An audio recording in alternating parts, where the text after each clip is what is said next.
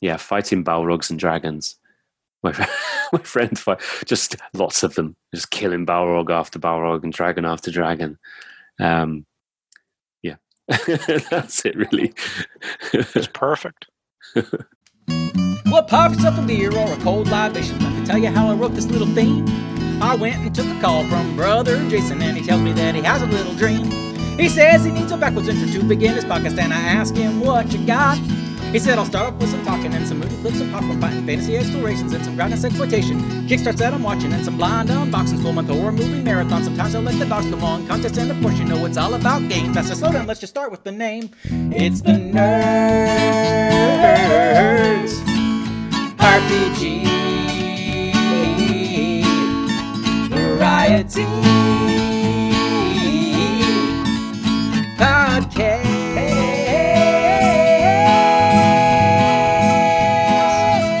the other Jason. Hello, everyone. Welcome to the Nerds RPG Variety Cast. I'm your host, Jason, and I'm happy that you're here today. Today, we have our Rolemaster retrospective. A panel of six different podcasters are going to talk about their experiences with Iron Crown Enterprise products over the years, primarily Rolemaster and Middle Earth role playing. That's MERP to you and me, Rusty. But they also touch on some of the other products.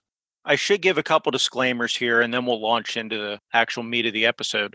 So, initially, I really wanted to have a roundtable discussion with lots of to and fro.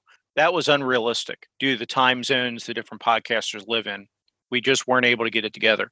So, Instead, what I have is I'm going to ask a question, and then you'll hear the answers from each of the six podcasters, and then I'll ask another question. So that's the format. That is solely my fault, not that of my participants. But I think there's lots of good information, lots of neat nuggets there in the answers, and it's well worth your time to listen. This is a long podcast. I had the choice of trying to break it up or release six individual episodes, and I decided just to release it all at once as Che Webster recently said, you guys all download these on podcatchers. You can hit pause or stop and pick it up again. I'm not trying to be rude or anything, but it's just easier to put it out in this two hour hunk in one piece as opposed to breaking it up. So that's laziness. And, and again, that's 100% on me, the host, and should not reflect negatively at all on my panelists. So let's talk about the panelists for a second. We have in the order you're going to hear them, not necessarily in the order of importance, because of course they're all equally important. The first panelist you're going to hear from is Joe, who does the Hindsightless podcast and also is the GM for the popular Weal and Woe actual play podcast, which was the first homebrew Pathfinder 2 podcast to actually make it on the air. You'll hear Joe talk about accessibility issues later. If you're not familiar with Joe, he has vision issues and he has to use special aids to be able to see and, and use the products. So that's why he mentions that. The next podcast you're going to hear from is Barry of the Shadow of the GM podcast. Barry is relatively new to podcasting, but not to gaming. And Barry is also the reason, if you normally listen to podcasts sped up, I would recommend you try this at regular speed first, because Barry naturally talks about two times the speed of a normal human. Next, we have Che Webster of Roleplay Rescue. Roleplay Rescue has been around for a while now. It's a podcast whose intent is to get people that have left gaming back into gaming. And Che also runs a after school D&D program at his school. He's a teacher and he has a program where he provides rule books and all for students. All very good stuff. After Che, we're going to hear from Rob from the Down in a Heap podcast, who broadcasts from beautiful Minneapolis. Rob has been playing for many, many years and has some great insights.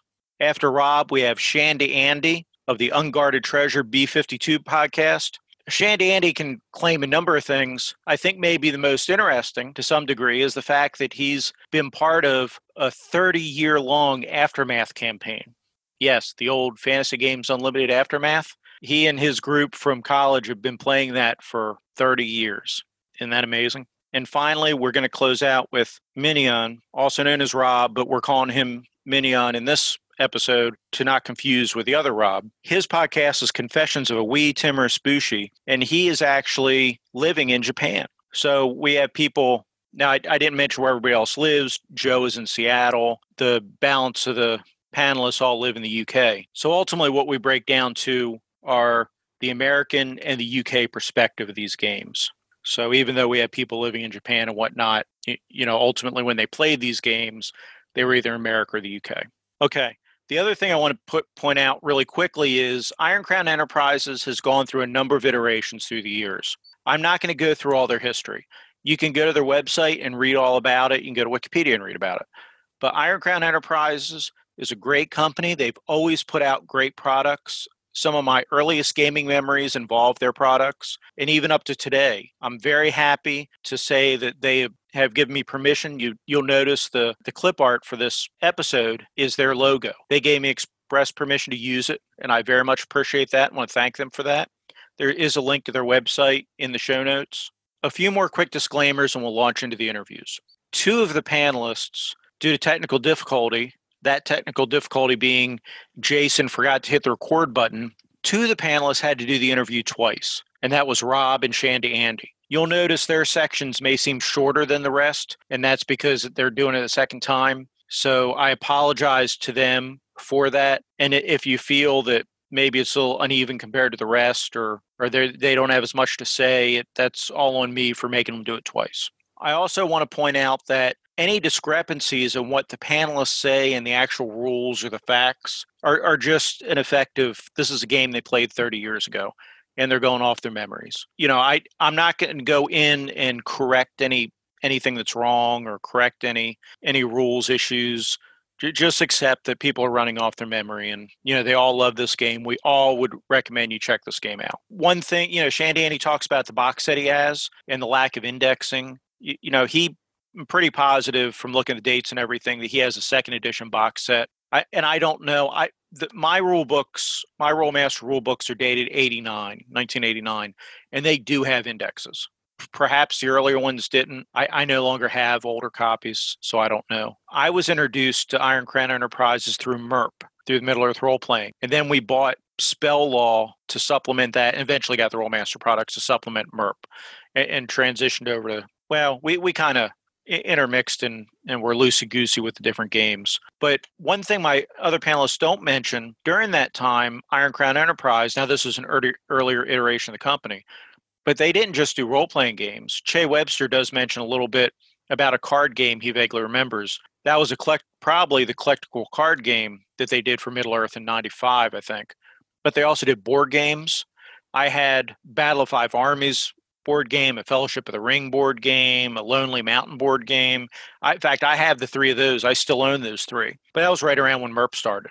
You know, those are neat games. Lonely Mountain's kind of like Dave Megarry's Dungeon, but a little more complicated. The other thing they did that was interesting is they did mid they did what they called Tolkien Quest or Middle Earth Quest books, and these were basically fighting fantasy books, not using the fighting fantasy system, but that where it was a you know choose your own adventure style book where a paragraph book with numbered paragraphs you make a decision and go to a certain paragraph number but it had an rpg system bolted on where you'd roll dice and do all that and they were a lot of fun i, I had a number of those they did all kinds of different products through the years but primarily we're talking about the role-playing products here today Che makes a nod towards their cyberspace game. Uh, he talked about their cyberpunk system. That was cyberspace which is kind of a simplified version of Space Master, kind of how MERP was a simplified version of Rolemaster. The only other thing I guess I'll mention just really quickly different iterations. You had Rolemaster First Edition, which kind of turned into Second Edition around 84. They were pretty interchangeable.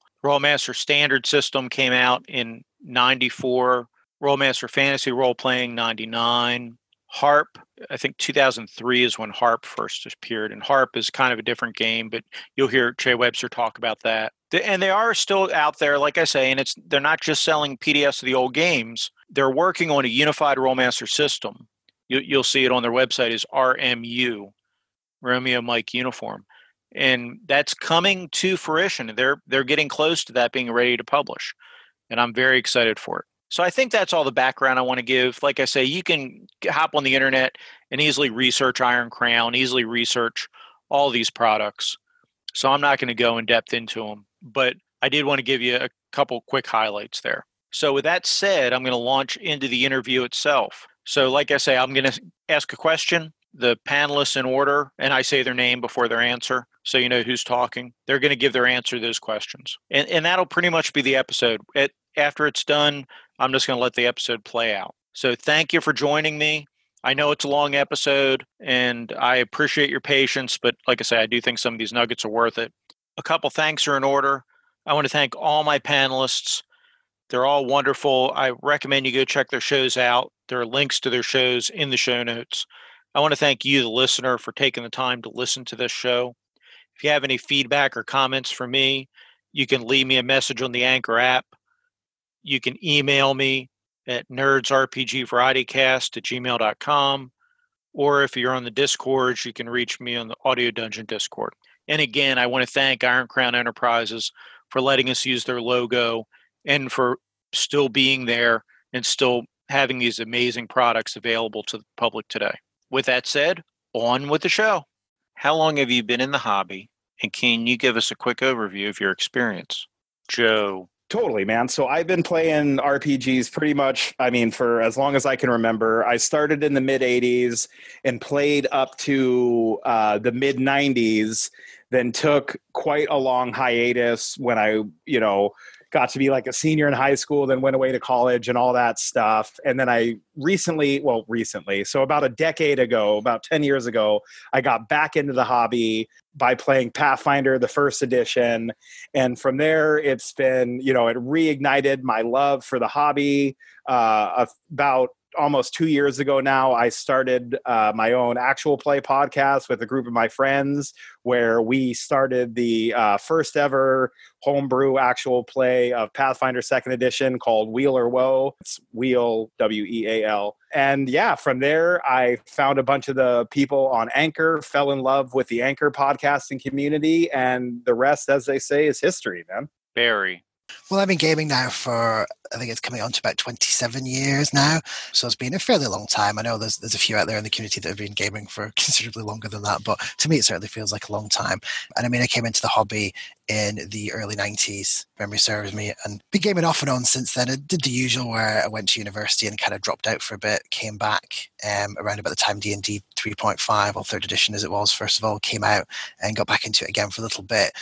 Then sort of stopped a bit when I moved to Manchester, so from Scotland to England, and then picked up again with some players then, and kind of been gaming since then. And you know, bounced through different various systems. I'm not just a, a D&D player. I mean, I've played everything, played a lot of Call of Cthulhu, some other things as well. So you know, it's a fair bit of experience. I like I like to like many others to collect and hoard RPGs and sort of you know sift through them all. Even there's millions I've never run that I've got. So you know, a fair amount of experience in different sort of game systems and playing and running lots of different different systems.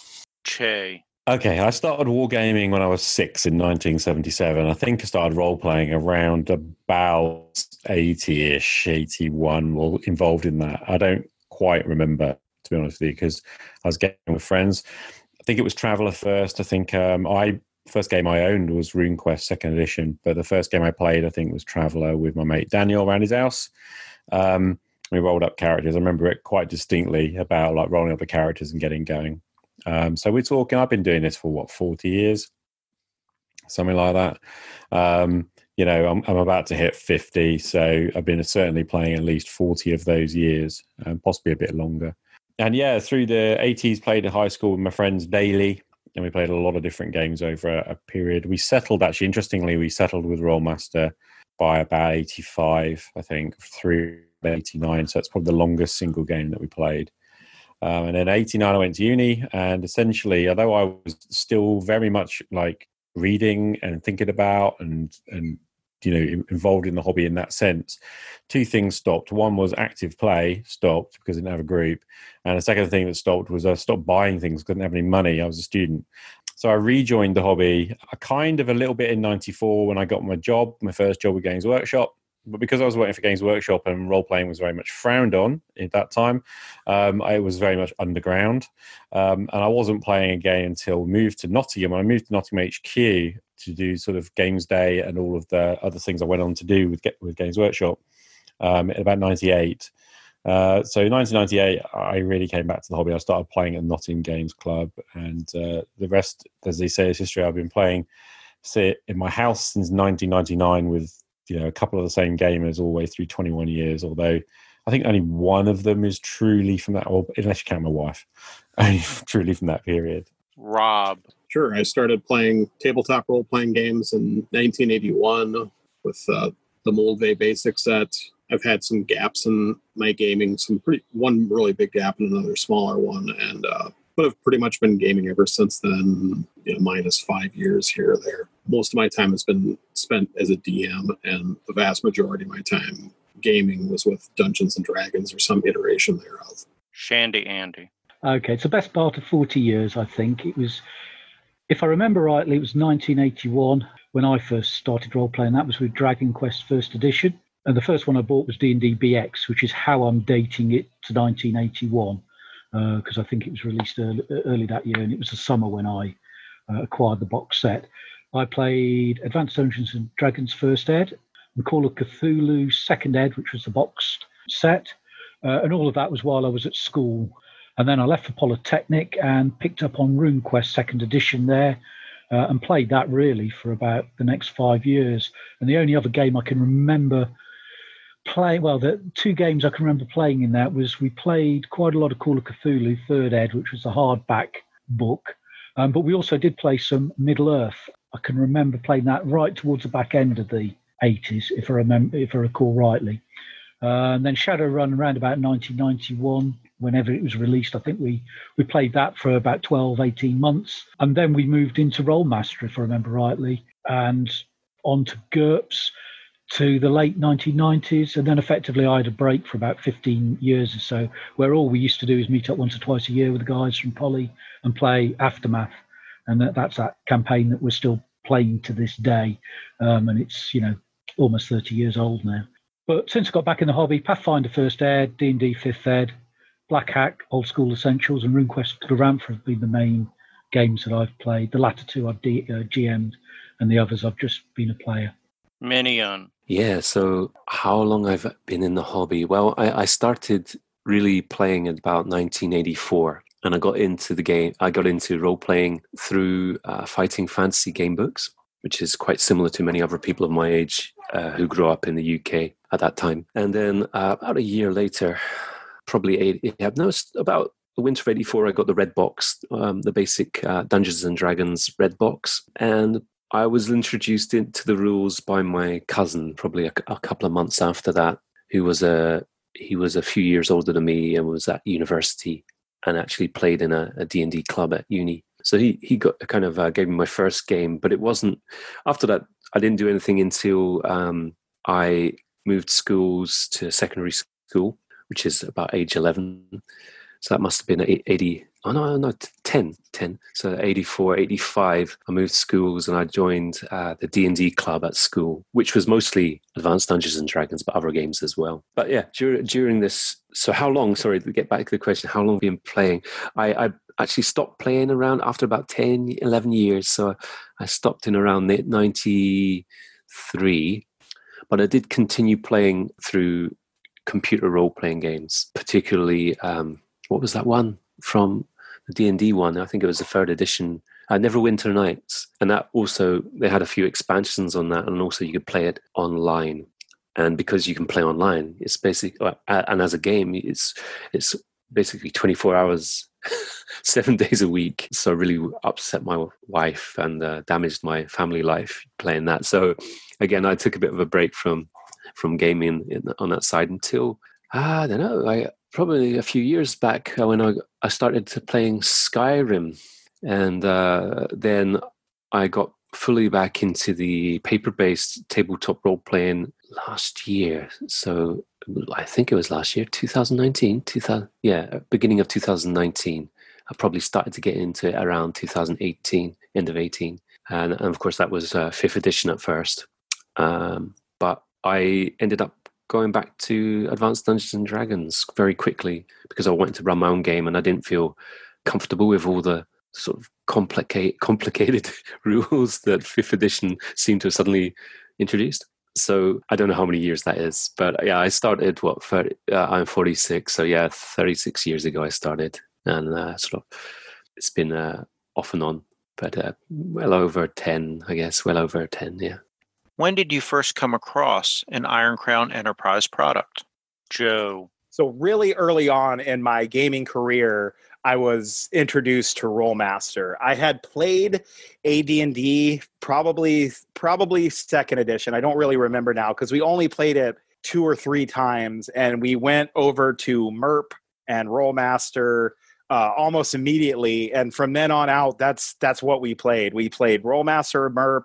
Every now and then we'd sprinkle in some top secret si but i mean that started when i was probably 12 years old playing uh, playing rolemaster i had a friend with older brothers who had all of the rolemaster books arms law claws law spell law all that stuff and so we we got into it right away and just instantly that's that's what we played. We play these huge long campaigns. We play for you know we'd pull all nighters you know drinking coca-cola eat, eating goldfish crackers till the sun came up.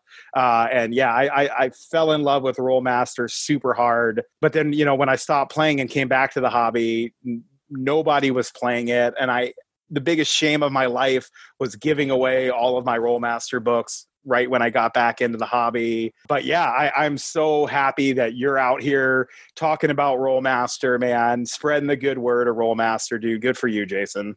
Hey, no problem. Barry. Yeah, the Shadow World was the first one. So um, I GM'd it initially, having never played it, which is always a fun experience. Um, I remember well when I actually took it to the club to start running it, there was a fair bit of kind of negativity, kind of other people saying, "Oh, Rolemaster this and Rolemaster that," but then there was quite a few people who who were really interested in playing the system as well. So fortunately, the it was also the adventure, the Islands of the Oracle adventure that came inside that box. And so I decided I had a pre-written adventure, had the system, so I just kind of went ahead and sort of gave that a try and gave it a run. And it was it was an interesting experience, it has to be said. It, had its ups and downs. But yeah, no, that's kind of I got thrown in at the deep end, I guess, from GMing it. But I had, I had good fun, to be honest. I mean, was, like I said, there was some negativity around it, but in actual fact, I really enjoyed running it. Che the first contact I had with Rolemaster was two things. So I, f- I saw a copy of Arms Law, and this would be Rolemaster First Edition, in the game store in Norwich, in Norfolk, England, where I was growing up. So on a place called Elm Hill in Norwich, which is probably the most famous street in that city, uh, there was a shop called the Games Room, which uh, may still be there. I don't know. I think it closed down not terribly a long while ago, but a while ago, I think but I might be wrong. And Edwin King would be able to tell me because he's still living in Norwich. But yeah, I saw a copy of Arms Law in there. Um, and that was probably around about when it was published, which I think is around 80, something like that. Mm-hmm. So I'm not sure. I think maybe somewhere around 78, 79, 80 it was being published. But I remember it, you know, it was just prior to going to high school. So you know, we, we were playing um, when I was in middle school, and essentially, I remember seeing it in the shop when I went out with my dad because I used to go regularly with my dad to the shop, and I'd nose around. Uh, I was interested in the role playing and the miniatures and stuff. My dad wanted the, the big box war games, and you know, I got left to myself, and I'd you know, nose around the shop. Um, so that was the first memory. Rob, I'm sure we saw ads for it in Dragon magazine. Shandy Andy. Presumably, it was the Middle Earth. I'm pretty certain, actually, before the Rolemaster, as I said, and, and that I'm. I assume my friend Sean, who ran it, must have got the box set and sort of, you know, the usual thing. We turn up for a weekend of role playing. He'll show a box. Uh, I've got this new box set. Let's we give it a go, guys? And we did. And then what the usual thing was, we all went off and bought it and you know and played it. I'm pretty certain we only played it six months or so. And then the Rolemaster, I think, came several years later. I think it was about uh, 1992, something like that, that I um, I got into the Rolemaster. Minion. We got into Rolemaster. I, I, this is this will end up sort of going into the next question, so I, I'll, I'll keep it really brief. But I got into Rolemaster through MERP. So we, I played a, a Middle Earth campaign one on one with a friend of mine right f- from when I started the game. So we got into Middle Earth probably 1980, 1984 or 1985, and we didn't know how to play it, uh, the MERP rules.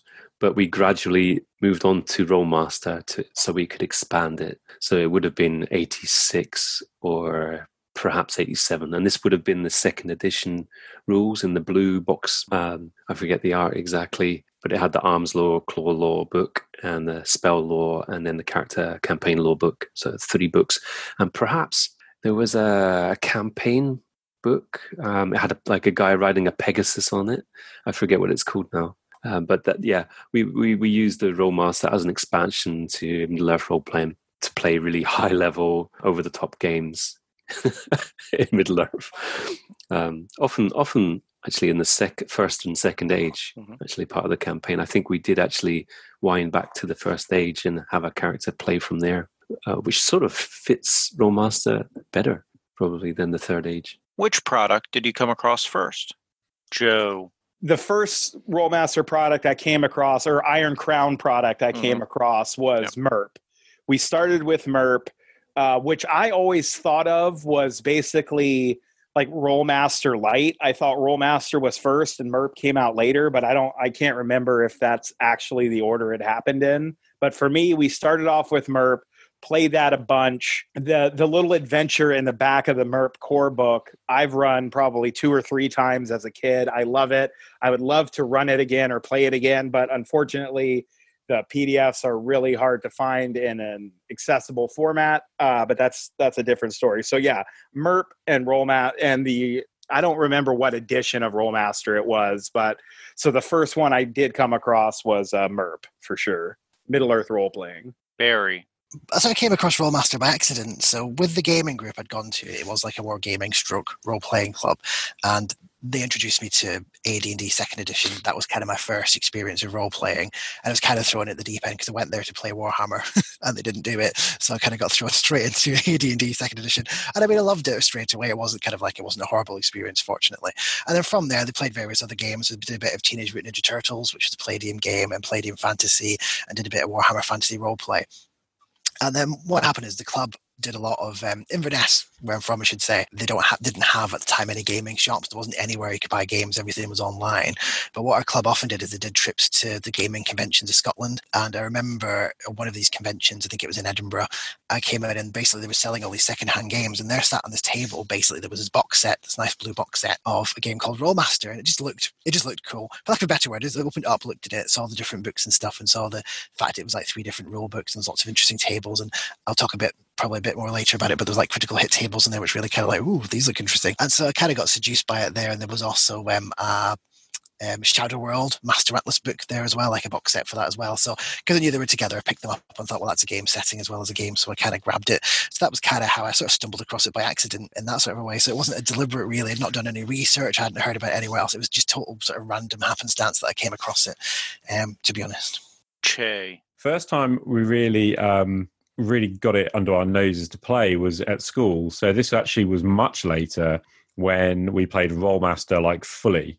So actually, there was a kind of a two-step thing there because I I was aware of Rolemaster, and to answer your second question as well, the first product I had was Arms Law because I'd bought a copy of Arms Law sometime around about 81 or something 80 81 sometime around that period i bought that book and we were playing it with d&d so we were playing what was the basic set i think of would have been the bx set i didn't get d&d until Beck me, and we didn't know there was any difference between the two and my friend daniel also had the player's handbook play, um, eventually but he first had the monster manual and then also DMG uh, for D and D. So I remember the monster manual arriving, and I remember us being dissatisfied with D and D combat and using arms law, which is essentially, as I understand it, what it was intended for. But we used that for a while. But essentially, my mate Daniel wasn't as keen on like kind of bolting that on, and we moved away from D and D. So we were playing other games, Star Frontiers and Traveller being the main ones, and, and various other games. But in about 84, 85, something like that, we ended up coming back to it because we met a new couple of guys at the school, the high school we went to, Gavin and Alex, who were very, you know, really good friends, and they were interested in Rolemaster and playing Rolemaster, and they kind of joined our group. And there was a lot of agitation for a while from them, a lot of pressure from them to come and come and play Rolemaster. It's really great. And eventually, we kind of allowed them to run us a game, and that's kind of when I entered the world of Rolemaster fully. So that at that point, we had the full rules, and it would have been the second edition by then um, of the full rules. And again, though, we weren't really aware. I mean, I think I was referencing my first edition copy of the Arms Law while he was referencing his second edition copy of it, and I'm not sure we cared. That there was, I mean, there were probably differences, but I don't think we really cared, you know. And I just remember it being this incremental thing of getting each book, reading each book, and adding it onto the game sometime i don't know when merp was released um, i think that's kind of mid 80s maybe something. You'd know the, the restate's doing this research, but that came in along the way. So there was this kind of interlude where we started playing in Middle Earth with Middle Earth role playing, and I think I I owned it and brought it along, and I remember that being probably the first game I tried to DM, and it was terrible. So then the lads took the game off me and confiscated it. Really, uh, Gavin integrated that stuff into you know and went through it. We played a little bit of Merp, decided it was too basic, and went back to Rolemaster. But that actually began the Middle Earth campaign that Gav then ran for years, right through to '89. So I don't know if that helps, but that was that was the exposure. But it's a complicated story. It's not like I got this product and then it led to that. It's sort of back and forth, you know. Rob. But I remember riding the bus with my friend Neil down to Schindler's, a newsstand, bookstore slash game store in downtown Minneapolis, and we were digging through the stacks and found Arms Law, and uh, but that was the only Rolemaster supplement they had. Neil bought that, and I bought the Angmar Land of the Witch King setting for Middle Earth. Shandy Andy. The Um, first one you came across would, would have been the Middle Earth. It was, yeah, yeah, yeah, definitely, yeah. And that was the uh, Games Workshop rebranded one, not the one that you will have seen over in the US, yeah, um, which is the purple um, front, which is a quite a decent. It's still, I've still got the box. It's still in reasonable condition as well, so it must have been fairly well, uh, well put together. Minion. The first product from ICE that I got was the original, as what I know of uh, as the original first edition uh, box set. So it's not the red box, and it's not the one with the Angus McBride art, but the uh, older art with this. Let's see, there's this dwarf, and it's on a big mound of gold. They're looking at the gold, but there's these uh, raves or whites or something coming up from behind, and it. I remember probably seeing it in in White Dwarf or in the Virgin Megastore in London, when, and just being blown away by the fact that there was this role playing game set in Middle Earth. You know, and I, I loved Lord of the Rings, so I had to have it. Of course, you know the rules were we didn't understand the rules, so we just blundered through things and we interpreted it in our own way and very gradually uh, over the years sort of reinterpreted them until we came closer to what the rules were supposed to look like but uh, yeah we, we also then got into Rolemaster as i've just said already said and then uh, my friend had space master which we didn't actually we didn't actually play we never actually played that but we would have looked through the books and absorbed some of the ideas Over the years, what other Iron Crown Enterprise products have you played? Joe. just Merp and Rolemaster. I don't even know if we were aware of other ICE games back then. Barry. The main other one um, is MERP, so the Middle Earth role playing system. And again, that came from having a love of like the Tolkien fantasy. That's kind of what got me into fantasy in the first place, and having read The Hobbit and Lord of the Rings. And so when I saw there was a Middle Earth role playing game, I kind of just grabbed it. It's a slightly simpler system than Rolemaster, so it's kind of Rolemaster. I wouldn't say it's Rolemaster Light, that's probably a bit overselling it, but it definitely simplifies the rules a fair amount. And again, really kind of loved getting that system. Um, I haven't played any of the others. To be, I've got, I have Harp. I've just never run it. So I do have Harp PDFs for Harp, but not actually run that system. So again, I've seen a lot of praise for that system. A lot of people recommend it these days, saying they'd rather run that than Rolemaster Classic, as it's called now. I don't know if I would. I kind of got a bit of nostalgia, I think, for Rolemaster. I think I would rather go back to the Classic necessarily than run that. Um, I had seen Space Master around the time, and I had I was wanted to invest in it and have a look at it, but as always happens with these things, I got distracted by something else shiny and new, and never quite got into it in the end. So it's one of the ones I never went to. So it's mainly MERP and um, Rolemaster Second Edition or Classic, as we now say. Che. So yeah, I've played um, quite a bit of ICE stuff. I, I really enjoyed ICE, and of course, it has been through at least what three iterations I can think of. But essentially, uh, I'll work backwards because it's easier to do that. So uh, most recently, you know, I've been mucking around with Harp, and I and actually with Harp, I didn't go to Harp Fantasy, even though that came out first. I went to the Harp Sci-Fi, Harp SF, which I consider to be a very fine um, science fiction game and then kind of from that went to Harp Fantasy, and I've, I've recently dug it out again because it is just such a rich game. Uh, that is essentially a sort of uh, lighter version of the sort of Rolemaster. It has a lot of the Rolemaster mechanical mechanical stuff, uh, like the D100 roll high, look on a chart, but there's fewer charts. It's based, you know, it prides itself on being like the one the one roll for combat, not two, and things like that. Which you know, and it's a fine game actually, and it, it really is um, worth a look. It's a little bit more sort of um, heroic and Well, I say that, that being said, Rolemaster is pretty damn heroic, to be honest. But yeah, it's a little bit more sort of like, I suppose, a bit more suited to a sort of a narrative game or uh, a game that's a little bit more sort of hijinksy, you know, actiony, adventure type thing, high adventure role playing harp. So that's that. Obviously, in between those two, I also went into playing. So I played Space Master and I own Space Master, and then obviously Middle Earth Roleplay and and Rolemaster itself. Um, I'm aware of some other products. I'm, I'm I don't know for sure because this is this is just a weird memory that's popped into mind. I seem to remember there being some kind of card product that they did that I, I've played. I could be entirely wrong and I could be mis- misappropriating that, but I, seem to remember there being something in there to do with card decks or something. But you know, I don't know.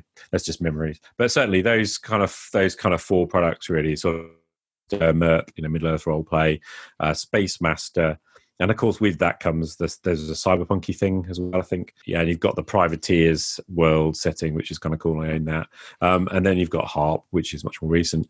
And then along the way, there are like little bits and pieces. So you, you know the worlds and settings. So I really like the Shadow World setting, for example. And whilst I have never really delved into it very much, and there's so many cool ideas in there that I just want to steal. I mean, Essence Storms being straight off the top of my head. I quite like the flying ships thing, you know, the airships or whatever they are. They're, they're kind of like sailing ships in the sky and all that kind of stuff. That's really, really cool. Terry Amthor's stuff looks really interesting. Uh, Harp has the Cyradon setting, which is quite nice. Again, a nice classic uh, sort of fantasy setting. And as mentioned, the privateer setting for, Space Master, which is kind of a cool setting, actually. You know, they're, they're quite imaginative. Um, and I think they've probably fed my imagination and influenced me in more ways than I'm aware. In fact, I'm just going to say this. Recently, I've been revisiting them, and I've discovered just how much they resonate for me, and how much, how important they are to me as products. Which is, you know, is really really cool actually to discover that the thing that you uh, were playing in the 80s and a bit in the 90s, mostly picked up again after 2000s, is actually you know seriously influencing everything I do. So. Rob. Well, eventually we did get all of the Rolemaster stuff. Neil and I kind of divvied it up. So I had claw law and spell law, and he bought character law and arms law. But then we had a lot of the Middle Earth products to this the setting books, the scenarios. Uh, we I don't know if Neil got MERP, but I got MERP and actually played that more than Rolemaster. And then I eventually did buy the uh, Shadow World, their their own creation, their own world setting. And then last year I did purchase Space Master at a used bookstore, but I haven't delved into it. Much to Jason's chagrin. Shandy Andy. No, no. In fact, I, will be honest. I, am not even aware of any others um, than Middle Earth or Rolemaster. Uh, but I wasn't a big person to go into game. I might have gone into a game store once or twice a year, so it would have been whatever was on the shelf at the time. I tended to rely more on my the guys who were GMing because I did very little GMing, you know, outside from sort of about 86, 87, um, right through until about 2018. So I was relying on the guys, the GMs, to produce stuff and say, well, let's give this a go, you know, and then we'd buy them. So many on. It was very much, very much focused in Rolemaster as a as a branch into Middle Earth role playing. Right. So using all those mm-hmm. lovely, lovely uh, campaign supplements. Was it the you have the scenario? I forget how they called them now. Scenarios and campaign books. Was that oh, adventure, yeah. adventures and campaigns, or something like that? So just getting into these, it has so, so such a wealth of uh, information, and it wasn't like D and D where everything was laid out as an adventure. You had to go in there and you had to mine it for ideas. There, there were ideas, there were adventure ideas and hooks and plots, but you had to get in there and sort of draw the stuff out, and that forced you to work it into your ongoing campaign that you were playing. You weren't sort of falling into somebody's adventure. You were drawing stuff out, and you had to personalize it. You had to to to your group. You had to do that to to your your own group story or whatever. Did you initially referee or play an Iron Crown Enterprise product? And did you eventually get to be on both sides of that screen? Joe. So I started off playing. Uh, I had uh, my good friend had several older brothers who were all into gaming, and so he was pretty much the default GM, our friend. And so for a long time, I I was just a player, but I, I eventually wanted to run. So I ran the adventure in the back of the MERP book several times, and it's a really fun little adventure. You explore this abandoned castle, like it, it's really, really, it's a great little adventure. And I, like I said, I would love to like play it or run it again sometime. But mostly, like ninety percent of my Rolemaster experience was as a player. I never actually ran Rolemaster itself. I just ran MERP. Barry. In actual fact, I've never played it. I've never been it as a player. I've always GM'd it anytime I've run it. I've not actually sat down and played it from the other end. I've never been on the other side of the table for a Rolemaster game. As of yet, maybe one day, but at the moment, no, I've only ever GM'd it. Che. So player first, GM second, and yes, eventually. I don't think I've ever really truly GM'd it for any length of time. I mean, I've only know in the last uh, 20 years, I've played it like twice. It, it depends what you mean, because you know I do a lot of solo play where I game on my own, and, and Rolemaster has come into that, and is back at my table actually as his harp to really look at again and revisit because it's such a rich game for that.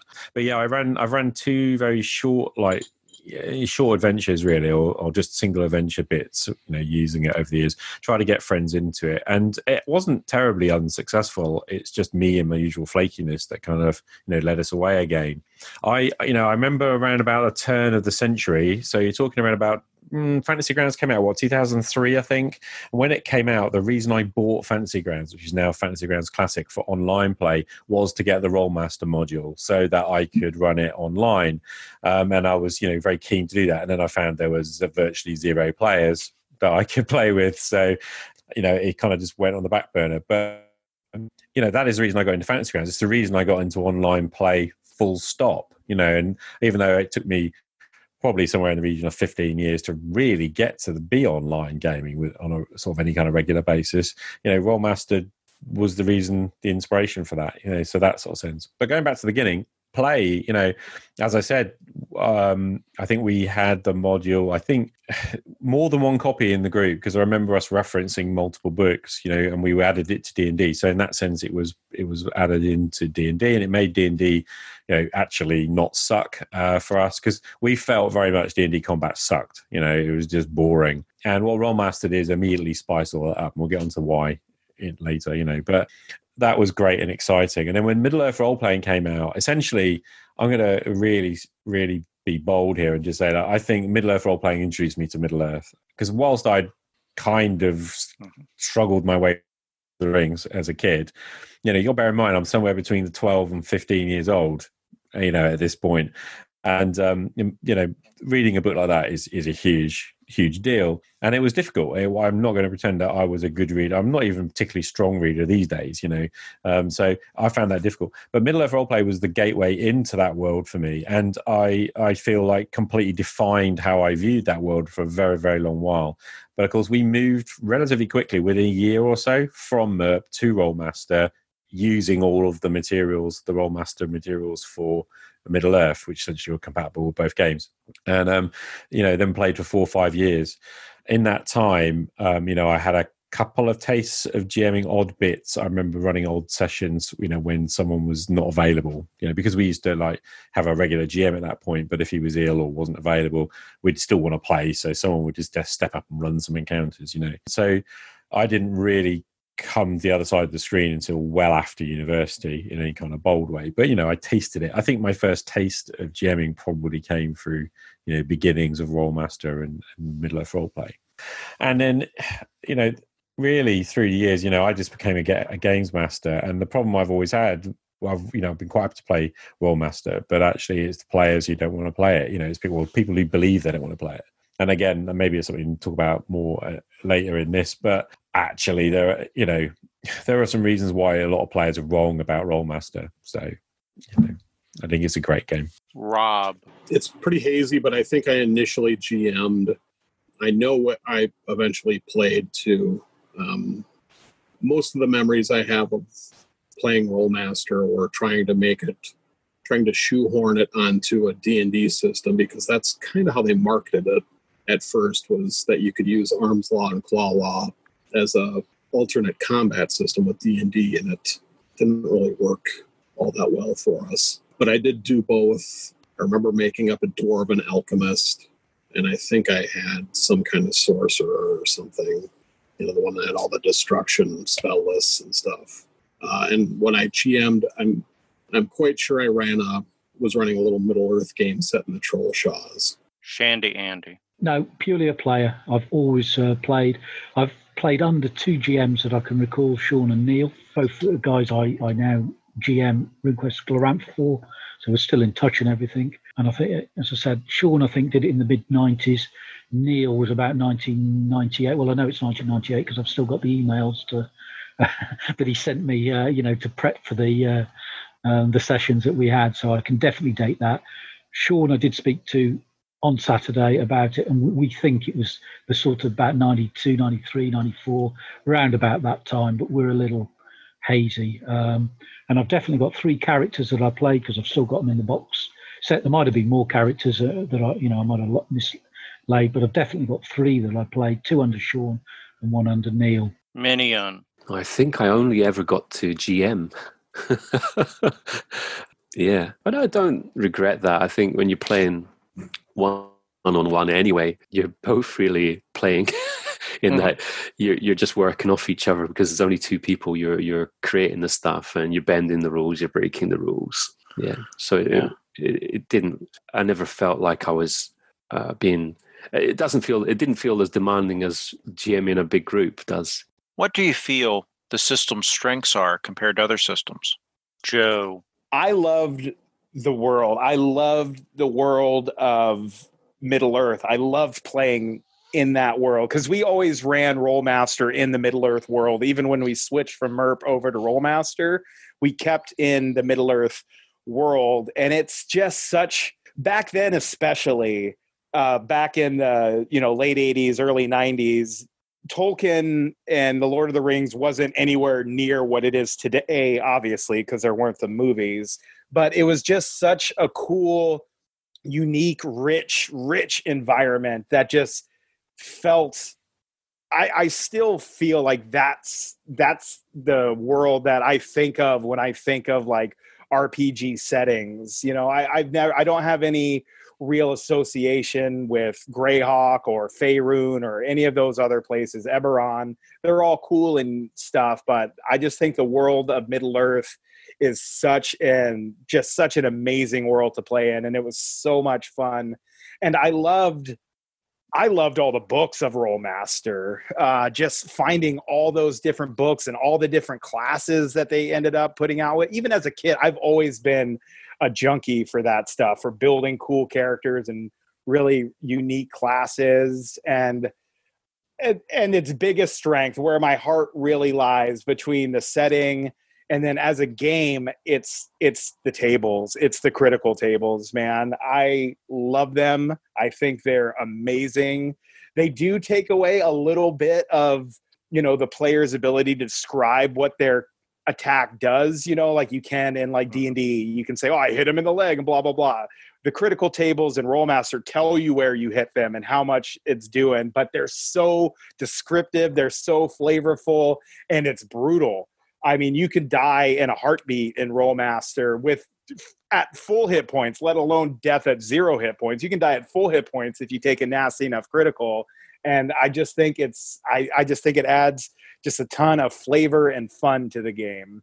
Barry. One of the things I'll say about it is it's deep percentile. There's something about percentile systems, particularly myself, I just seem to really love. I think it's something about the probability factor. I think with percentage based systems, because you don't have to think about the probability factor. You got a good sense if something's a 50% chance, 60% chance, 75% chance. You got a good idea of how likely you are to succeed at something. And that's something that's not always really obvious in you in things like, you know, the D20 system, depending on the difficulty class.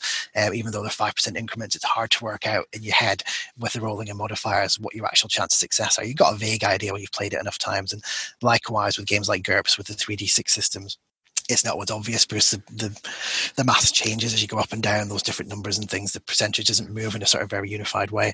I like the fact that the game, like I said, was a unified system, so it is all percentile dice. I mean, there's some D10 rolls and there's open-ended rolls, upper end, bottom end, but actually, it's all just around your D10s and your D100s. There isn't bringing lots of other dice in, and that kind of even cuts through to like things like the damage tables as well. So you don't roll different dice for damage. It's like roll for damage tables and things. I really liked as well the the openness of the character design. That's one of the things when I read the rulebook I really enjoyed. There isn't really anything that's off limits as such is like when you when you look at the system, you spend development points to build up different skills. And, you know, even if you're like hardcore fighter as your profession, you can still learn magic if you want to. It's really, really expensive. And you'd have to really pile all your development points into developing magic skills and things. But the fact is, in a way, there isn't anything stopping you doing that. The rules actually allow you to do that if you choose to do that. It's very inefficient. I wouldn't really recommend it to anyone.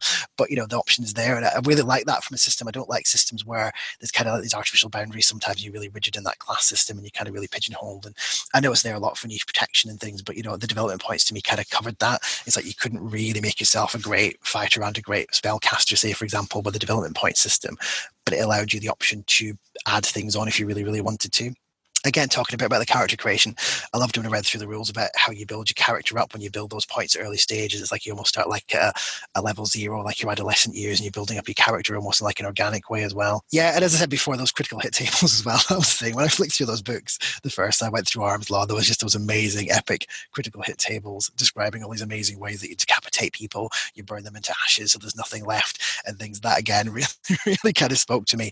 Uh, i think people have said in the past as well that a lot of the books for Rolemaster originally intended to be used with other systems. So like those critical tables were kind of invented, I guess, in a way initially to go with other gaming systems to add as options for critical hits. One of the last things I think as well was the magic system. Again, I liked, like the fact that um, it's broken down into these like different versions of magic. So you've got like channeling, essence, and mentalism magic. And the professions kind of linked to whether you're a pure caster or a hybrid caster. And I like the way it kind of described the magic. It kind of with D and D, for example, magic's just magic and divine magic's divine magic, and there isn't really an awful lot of, you know, certainly not in the old systems, too much conversation about really what magic is in the world unless you've got some of the settings that say but the core books don't. And the way it kind of described essence magic and you know how you channel through things and the mentalism to sort of draw on the magical essence again that kind of really spoke to me at that time reading it. So to me those were kind of the strengths. It was the system the sort of way you could develop your characters um, those critical tables and, and the magic system. I just i kind of really loved the way it kind of worked and how you learn the spells by learning the spell list. Che. Rolemaster is a very coherent game system. So, and I, and I want to be distinct here because I think a lot of people will hear us talk about Rolemaster and they all think we're just talking about the rules. But the, the rules are not the game. Um, and I, this is my mantra, so bear with me. But the rules are, are part of a game. A game system consists of like three primary elements. And the one is the mechanisms of the rules and how you adjudicate things. Another is the method of play, and a third is the world. And Rolemaster actually influenced all three of those. So, for starters, for example, introduced us to Middle Earth as a world. It also introduced us to like a different flavor of fantasy world from D and D, and that is it one of its key distinctions. Um, so rereading it recently, I realized just how much it influenced us. Down to silly stuff, or seems silly actually, but it's actually hugely important. So, for example, there's a whole section on herbs okay in rolemaster and if you get the right herbs they they all have different medicinal effects which is something that just doesn't happen in role-playing games these days to my experience. People don't bring this stuff to the table. They always rely on the potion or the magic spell to do healing for example. But in rolemaster i learned that you know there's certain plants and it comes from it comes from Tolkien, you know, Amphalas. Um, but you know, if you brew them up in the right way and you give them to the, the the character, it heals, you know, and all that sort of stuff. So that was something that really determined the flavor of world, if you like, and that's a, just a simple example of the sort of influence that it had on us. But there's also yeah, the mechanisms of play, which I'll talk about in a minute. But there's also the the, the method of play Rolemaster actually really got us thinking differently about how we would play, and it became the thing where the GM you know that in the um in the books um i seem to remember there being sections about like building plot and building not plot as in a you know a railroad but as in a like thinking about uh your npcs and what they want.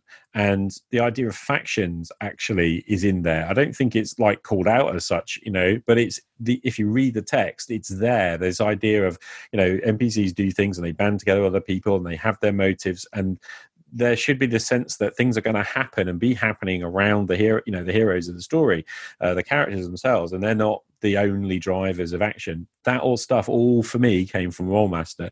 Now, whether it's me reading between the lines, bearing in mind I was about 15, I doubt very much I was doing a lot of reading between the lines. I think it was kind of very heavily implied or even explicitly stated, but without reading it again, I, I can't be sure. But I that's where I learned all that stuff. And for me, when I come to a game now, it, I am uh, when I think about it, I am measuring the game against that experience. You know, D and D told me virtually nothing about how to play beyond running a dungeon and running a hex crawl because we had expert and we knew how to run dungeons and the hex crawls, you know, basic expert. Rolemaster taught me how to make the world come alive. You know, I think that was the thing that really changed. It wasn't just, you know, hexes and locations and monsters and random counters.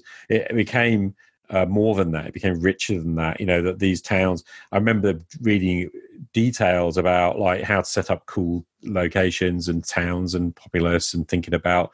You know, it brought in all these concepts about medievalism and actual you know drew on some elements of, of the medieval. So that for me is a real strength of it. And then of course there's the mechanisms. So I said it's a coherent game. You know, it has a really, really detailed blend of that classic d&d class thing in what's called professions um, and a really great skill system which was kind of where things were going through into the 80s and it is actually a very coherent whole thing you know it works together really really well that i don't remember there being much in the way of dump stats in it for example. I remember everything you know every skill drew on a a couple of different um, attributes, and they were all important in some way, and it all depended on how you wanted to build your character. And you know, the other thing I really loved about it was that every character could learn every skill, even if it was dead hard to learn some skills if you weren't from the professional. So, for example, if you want to learn spells, you could do that if you were a warrior, but you know, it was like really hard compared to if you were, you know, one of the magic using um, you know, professions. So and then there were some things that are that sort of bridge all of that. So, for example, um, some of the profession names and some of the profession ideas, like the animist, really sticks out in mind for me. The animist, which is a a uh, channeling magical, you know, kind of your spellcaster, which kind of you know has that whole you know spirit realm drawing on the energies from from the spirits around you kind of vibe going on which again is totally different to the cleric from the this kind of idea. I mean, the cleric is almost kind of you know Judeo-Christian archetypal, but also very stereotypical kind of you know figure. And Rolemaster introduced us to yeah, there were clerics, but they were all you know they could be clerics of any god, by the way, and you know of whole pantheons as well. But also, you know, there was this idea of these kind of other ways of doing magic, you know, and and the mentalism was another thing I really remember. You know, you had essence and channeling and mentalism, so internal power, and, and it kind of made sense of psionics that her didn't really work anywhere else, and it kind of made sense of that and brought that into the game. So you know, your bard, I think, is a character that has some fighting abilities and some thieving abilities and some mentalism magic. You know, I can make you make you believe things. You know, and it was really exciting to have all of that and it come together really coherently. So for me, that's its real strength. It's a coherent entire game eventually once you've got all the bits. Of course, there is that thing where you could say it's cynical to build it, you know, bit by bit. But actually, I think it was just organically being built by its designers. You know, they, they wanted a combat system and then they wanted a spell system and then they kind of added the character bit and, and, and it all built up. So it, it is just, you know, wonderfully coherent. But because it's modular, you can plug in and unplug the bits you don't want. So there's no sweat to unplug. You know, you don't like animists, you don't like the mentalism magic. Boop, pop them out. Don't like this, pop that out. Don't want this. You know, you're not playing in a medi- pseudo medieval game, or take out the main gauche and all of the other kind of weird weapons later medievalism and the heavy plate armor and all that. Just take it out. It doesn't make any difference. You know, it just works but also you know the, the skills and stuff like that. So you know there's science sciencey type skills, but they don't. You can just take them out and no one's going to notice. The only thing you can't really take away from the game before it starts falling over is those core attributes. Some of the classes you really do need, like warrior, and you know I would suggest, but actually the combat skills about the only thing you really can't strip without it starting to wobble but almost everything else you can and and I just loved that about it. Um, now we wanted to play with everything in um, when we when we started but I do remember we didn't use everything. You know there was just so much in the game you were never going to use it all and that was cool. That was kind of a cool thing. So yeah it strengthens this coherence as a system you know not just a set of rules but actually as a methodology that was implied a way of playing and approaching the game. Um, and there was a lot of you know, worlds and interesting stuff in there that you could use as well. Rob. I was struck by the versatility and flexibility of the game system at, at first, coming from a D&D background where all the classes were really set in stone and there weren't there wasn't much flexibility. You were just you were a fighter, you couldn't use spells. You were a magic user, all you could use is a dagger and you couldn't wear armor. In Rolemaster, you could really make the character that you wanted, and there were all these different classes too and more attributes. So you could um, and the way that the, the development points work too, where you got more development points for having like a high reasoning and memory or whatever it was, self discipline. It would almost you could design a fighter that was more of an analytical kind of guy, and he'd get more he'd get more development points, so he could become more skilled more quickly than the guy that just had like the physical attributes. So there were a lot of a lot of options you could have, and I like that a lot. And then the combat I think is really cool that you have a more to me what seems a more, a more realistic process where if you're unarmored you're going to get hit less but when you do get hit it's going to be critical hits and if you're wearing heavy armor you're not able to dodge those blows as well so you're going to get hit more often but it's it's going to be a rare occurrence that you take some kind of critical hit from it and just having a different attack table for each of the weapons that just seemed to really to my to the 15 16 year old rob it seemed like yeah this is where it's at this is you know pretty realism at its best Shandy Andy. Okay, well, I'm, go- the first one I'm going to list on both as a strength and a weakness, uh, and that's complexity. There were times when I, I, I felt that there was a lot to work with there, which I thought was great. Allowed you to do a lot of detail and allowed you to keep, an interest. You know, there was always something to read up on it, and it also, you know, seemed that there was something extra that you'd missed, and somebody else could out. You know, that was great because it generates conversation around the table and everything. You know, so if you're in the mood for it, the complexity was good. But the main advantage I found was with Rolemaster, there seemed to be a lot of what I'd call dead time when you, as a, a, a player, were sitting around at the table waiting for other people to have done stuff, particularly combat, which seemed to be quite prolonged compared with any other system I think we'd certainly played. So, you know, even though there were only four or five of us, you might wait 20 minutes for your turn because there was an awful lot that could happen in a a combat, especially if you've got a critical hit and you were trying to, you know, look up the tables and everything. So what I ended up doing was I played Theakston the Bard because I realised that that dead time allowed me to write my little poems and make scribbles and effectively keep a log of what the set was happening in the session. Uh, all, of course, from Theakston's point of view, who was always a hero, and everything was centred around him. But but I think that's actually a massive plus. And it was the first time that anyone in our group had really you know, tried to play a bard and play him as a a poet who was responsible for writing up the sessions and um, you know keeping track of the adventures and everything. You know, and I so I think we owe Rolemaster quite a lot for, particularly in our group, for setting us out on that path.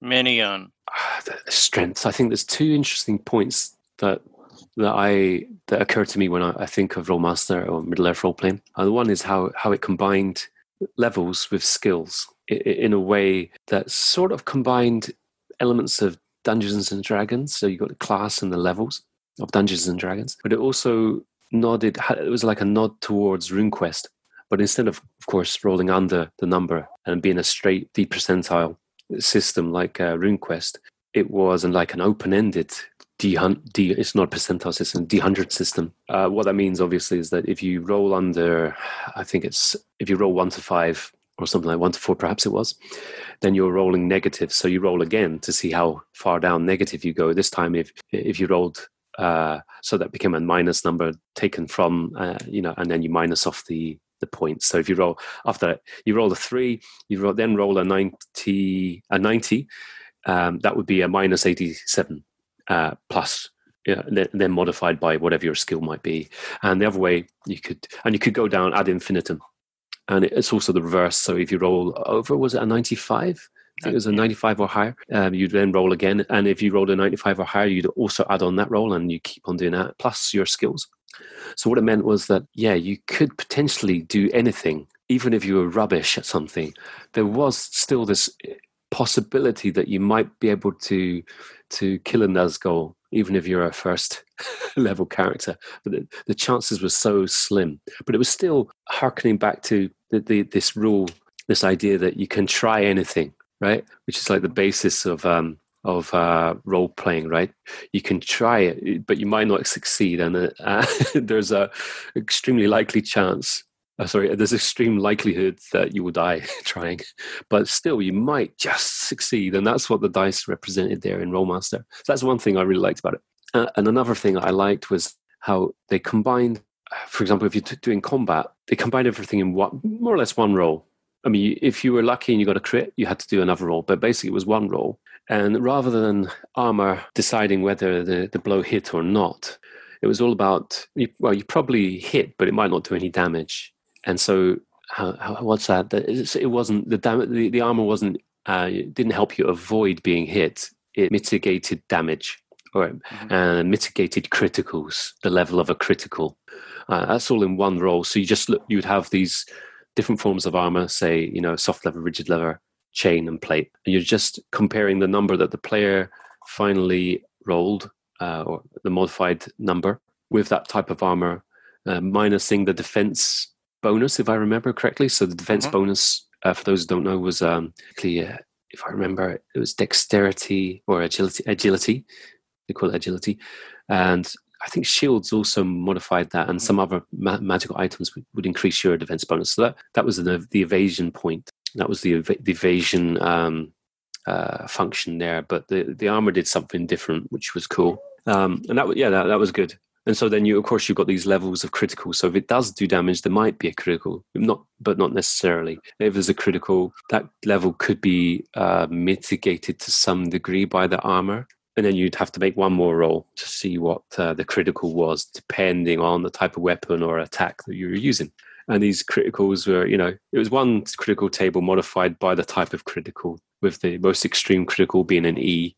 You know, you, you just roll a d d% on, add a 20 on that roll in that case. And yeah, you, I mean, it can kill you in one go, it can have effects. So, um, I don't know, for example, crush critical table, say it was an uh, E E critical, which is the maximum type of critical. You roll a D percentile, add a 21 to that. Say you rolled a 77, uh, so that's a 97. Well, that would be a blast to the chest, send rib cage through the lungs, drops and dies in six round rounds, vicious. And that's um, not a really high roll on the percentile dice there um, for the crit anyway. Uh, instant death, you know, regardless of how many hit points you have. This is coming from the uh, Middle Earth role playing game, MERP, uh, second edition, by the way. And obviously, Rolemaster expanded the types of criticals and uh, uh, expanded on that, but the, the, basic format was the same. So you could switch, and maybe that's a third strong point of Rolemaster is that you could switch up from that more simplistic system of Middle Earth role playing and upgrade to the more advanced Rolemaster, or you could take it into space and play Space Master you know, whatever you wanted to do. It was pretty much portable, I guess. And there's no reason why you couldn't play a warrior in a space campaign, right? Mm-hmm. I I don't know how how how many disadvantages you would have, or yeah, yeah, that might be uh, quite a complicated matter, but not impossible. Yeah.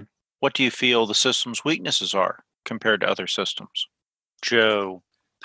That's that's tough. I mean, I it's been so long since I've played it. I don't remember that much. I mean, for me personally, right now, what I would say is the accessibility of the product. I can't get the PDFs of MERP at least in an accessible form where a screen reader can use it.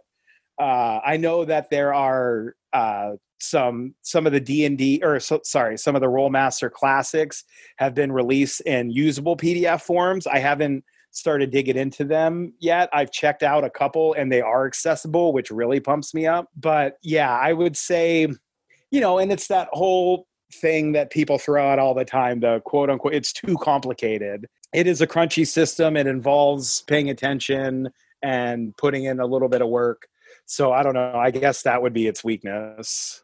Barry. The main thing is, is, is the complexity level of the rules. I guess everyone will say that, and it, it does bit struggle saying to my mind there's too, there's too many stats. There are 10 core stats. That's quite a lot. In anyone's book that's a lot of stats. I mean you can you can get your head around it eventually. Um, one thing that's a bit boggling for some people as well is the development stats the ones where essentially they're only there to spend points when you level up. So a lot of the game they don't do anything. They just sit there in the background doing naff all whilst you're playing the game. And so that's an issue where i think it feels a little bit like a wasted opportunity or whether there's other ways you could wrap this into the stats. Things i found players struggled a bit with as well was when you're doing the character generation it is a little bit complicated. And body development is one of the ones. How you develop your hit points is a real struggle for some people. And some of the spell list, although I like the spell listing, again, that's it. It's worth saying as well the tables, the many, many tables. The book is filled with tables beyond belief. So many tables for you know damage, for criticals, also for things like you know when all the modifiers for different situations, situational modifiers. There's a lot of them. It really goes into depth into getting into the really nitty gritty around it. So it's a very you know can be a very complex system. It's like one of those things I said before, where it's a very complete system. So it has rules for almost everything around those kind of things. But one of the things I found, I guess, to kind of counteract some of those weaknesses that with the tables, it's a case of tabbing. So I remember when I first played it, I had post-it notes, and this was me being a bit thick, so I was quite young. That you know, I tabbed all the different weapons for the characters I had in, in the books. So basically, they were all tabbed. So when someone's using a weapon, I could flick straight to the table for the damage and for the critical hit. So it kind of really streamlined in combat flicking to the right page quickly. But this was before the day of the little tag post-it notes. It was full-size post-it notes. And with hindsight, I could have chopped those down to size, but I didn't. Had these big, massive post-it notes sticking out of the book. But it still worked. It worked really well. I could just flick really quickly at the time, and it really kind of helped get rid of one of those problems. And that, that's kind of the things. It's a bit like from a GM's point of view, even if a system's complicated, I think having that prep, having that bit of organization beforehand, sometimes can really kind of save you time when you're playing the game. Che. Okay, I guess there are two things that you know cause uh, difficulty, and one is the appearance of complexity, and I'm going to say it's the appearance of complexity. So if I show you a book, um, you know, Arms Law, which I have, you know, with me, and I start looking through all these tables, you know, if you're new to the role playing game or you've been playing something like D and D, that just looks hell intimidating. You know, pages and pages of weird columns of numbers with you know codes like seven AK, you know Right? What, what, what does that mean? You know, um, that can that that's the you know the appearance of complexity and um, what it is again is this difference between complexity and detail. Um, there is a there is a difference. You know, some some games are complicated and, and really convoluted in the way in which they operate. Rolemaster isn't. It's actually pretty straightforward. Most of the time, you're rolling D100 and rolling high, and you're adding that number you roll to a value you have, and you're comparing that to a table. If you so with a skill, if you roll and you get 101 or more, you succeed. You know, um, and it's kind of that simple actually um, and but you know there are circumstances and that role's used in lots of different ways and and but they're all pretty straightforward. So, for example, a resistance roll, you roll, and the number on the chart tells you what the other person has to roll to to resist. But that's quite elegant, actually. It's it's just that there's a chart to check on. And then when it comes to combat, yeah, you're rolling, you know, and you've got the cross reference of armor, someone's armor level, armor value, and like you know what you rolled, and you look on a chart and you get a value, and that's how many wounds they, you know, concussion hits they take, and then if there's a crit, what type of crit and how severe it is, and then you go and roll on a critical hit table. So people go, oh no, you know, it's really complicated, it's really difficult. What to attack? You roll to attack, and you roll damage. Really, you know, it's not actually much more. You're rolling d100 to see how many wounds you do and whether you get a crit, and then you're rolling on the crit table whereas in D&D I'm rolling a hit and I'm rolling damage. It actually isn't eh, mechanically that much more complicated. It's just the chart. So that was the but that of course is a drawback. People look at it and go, "Oh, it's scary." But actually as a player, I'm just going to say this, you only need in front of you the chart for the weapon you use. And let's be honest, players don't usually use more than two weapons, maybe a ranged one and a, and a melee one. And if you really really want to be picky, you might have a dagger one slipped in behind because you know people sometimes have a dagger. And that's it. So you might have two or three charts to reference. The GM's going to have the crit chart and be honest with you, you play enough, you're going to memorize the crit chart anyway. You're going to know what a crush a crush critical does on on, on a 50 plus or whatever, because you know you just do. You just they're funny. Those crit charts are full of really interesting text that actually becomes memorable. You know, I know you know all the 150s and higher are instant kills and hilarious, so it just becomes quite memorable. So that's that's that that's you know it's a downside this appearance of complexity, but it is an illusion really. I think that the the real downside of the system is that it's uh, all front loaded. Character gen is very front loaded, uh, detail heavy. So you know you have to generate you know multiple stats. I can't remember if it's eight or ten off the top of my head. I think it's ten and yeah then you've got to kind of build you know choose you've got like various development points to spend and you've got to like you know you get an adolescent series of points to spend and pick skills that you get which are based on your profession and race.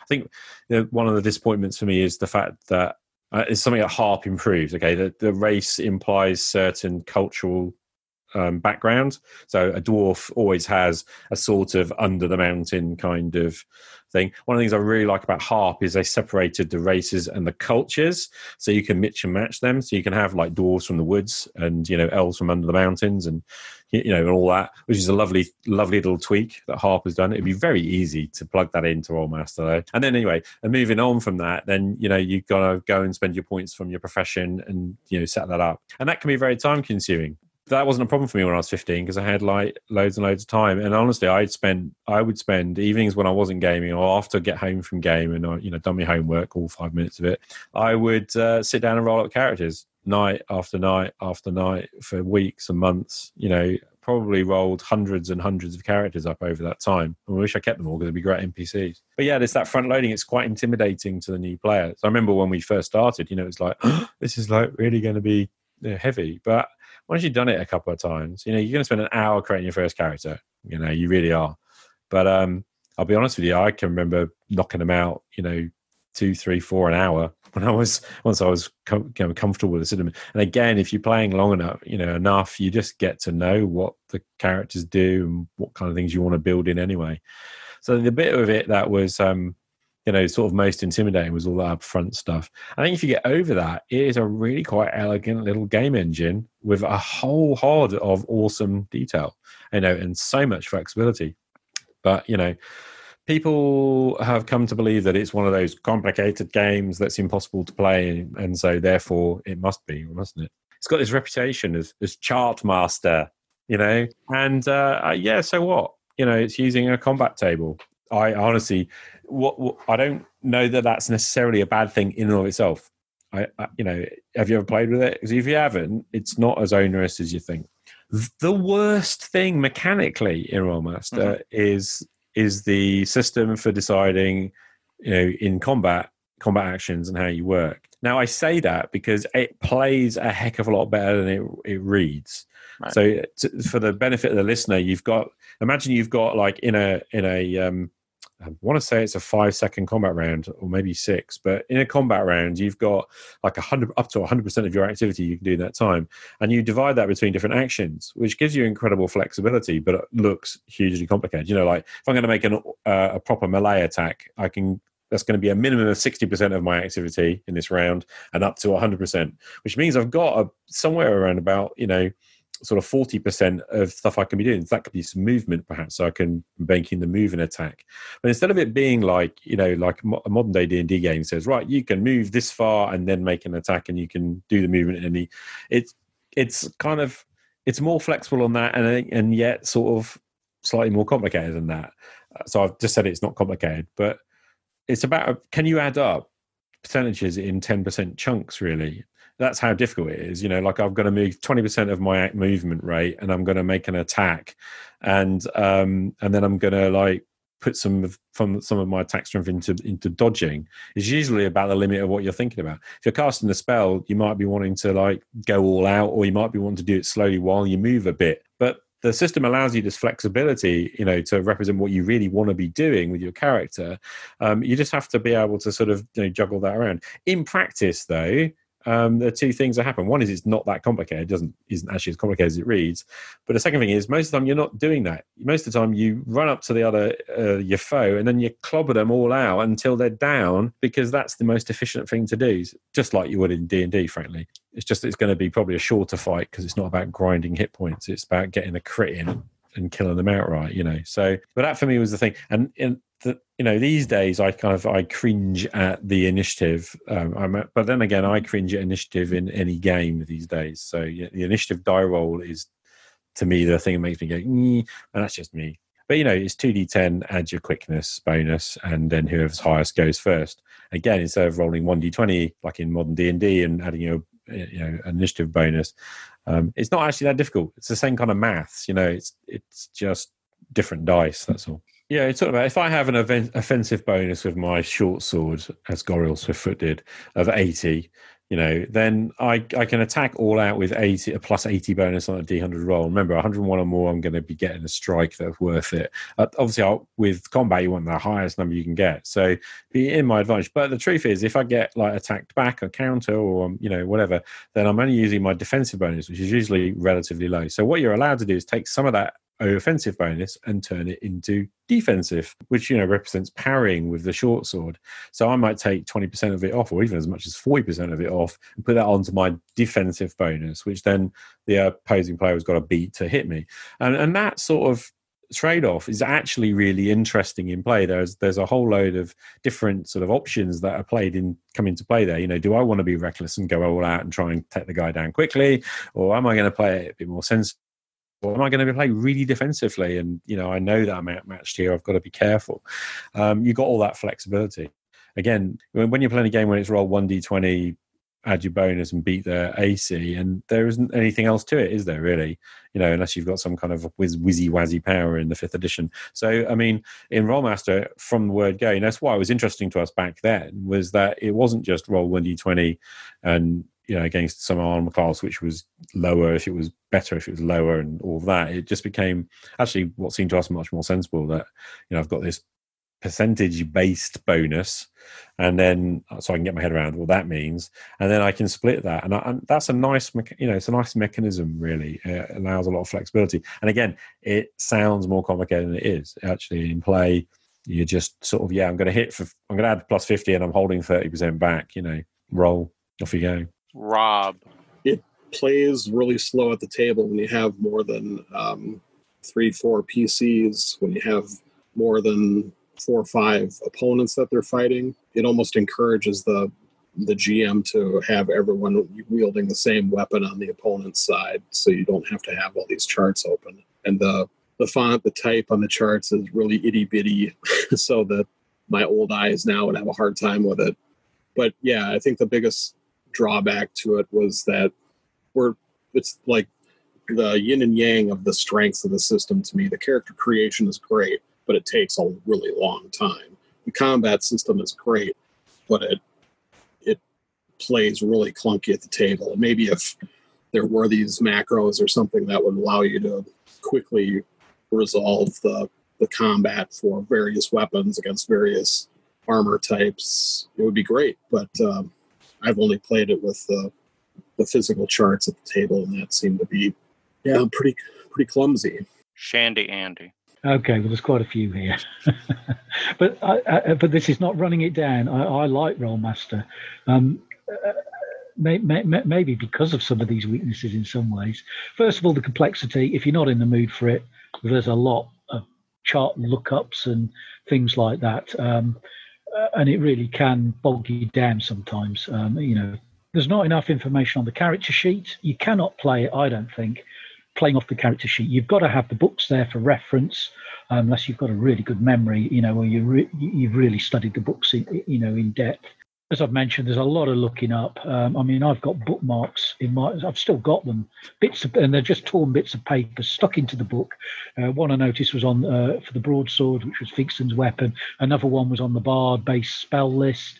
You know, so the uh, you had to have you know th- those handy. And the reason they were torn bits of paper is I just haven't got enough proper bookmarks to, you know, c- cope with all the lookups that you needed to do. I think you really need the books as a player Oh, you obviously do as a GM, but a lot of systems you don't actually need, I don't think, the books as a player. I think you'd be hard pressed personally to play Rolemaster if you hadn't got a book there because of all this looking up. And there's a lack of consistency in the books as well, which I found. And again, I think it's because, well, when I look at them, inside the cover, the character law is marked as fifth US edition, 1987. The arms law's fourth edition. The spell law's got no edition in it. They are different quality card on the outside, and the format is isn't really very consistent in between the books.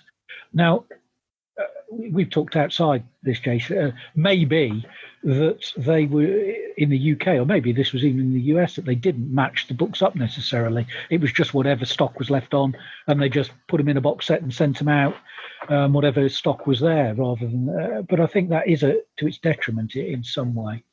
Uh, and the other thing I'd finally mention is no indexes. I mean, you know, especially when you're doing so much lookup in this system. It's begging for an index from my mind. Minion. Well, it takes a while to learn the rules. There's a lot of if you're if you're a complete uh, novice to the system, you're just scrambling around in the dark.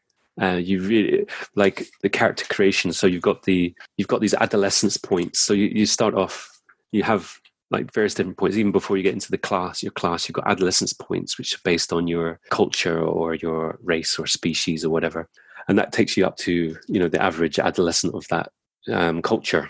But then and then you so you you decide which kind of skills you want to fill in. So if it's a one-handed weapon, is it slashing or crushing? I guess. I can't remember if you have to decide at that point. Um, and then also, yeah, so then you've got your class and then you're also putting in some more ranks. So it, in a sense, it feels a little bit like, um, it doesn't feel like it. it. It's, it's like Pathfinder in that in Pathfinder, you also have these, these skill ranks, but it's much more fiddly. It's much more fiddly to understand what does that one rank mean? Well, it means five points. At least it does until maybe, was it 10, 10 ranks or 20 ranks yeah, and then it it's two two uh, two points and then and then it drops down to one point after a certain right. so you really need to play through the game trial and error if you're a complete novice you're all novices. And i can see that being a massive put off for a lot of people. Even if they have somebody who knows what they're doing you've got a veteran just looking at these tables and tables and trying to understand what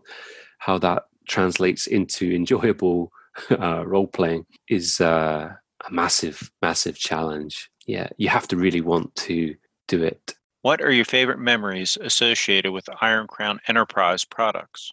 Joe. Oh, man. So I have this because you sent me some of these questions. And so I've been thinking about this. And I have this image in my head the cover of one of the books of this badass undead grave knight looking dude with these creepy undead eyes with his rad red cloak.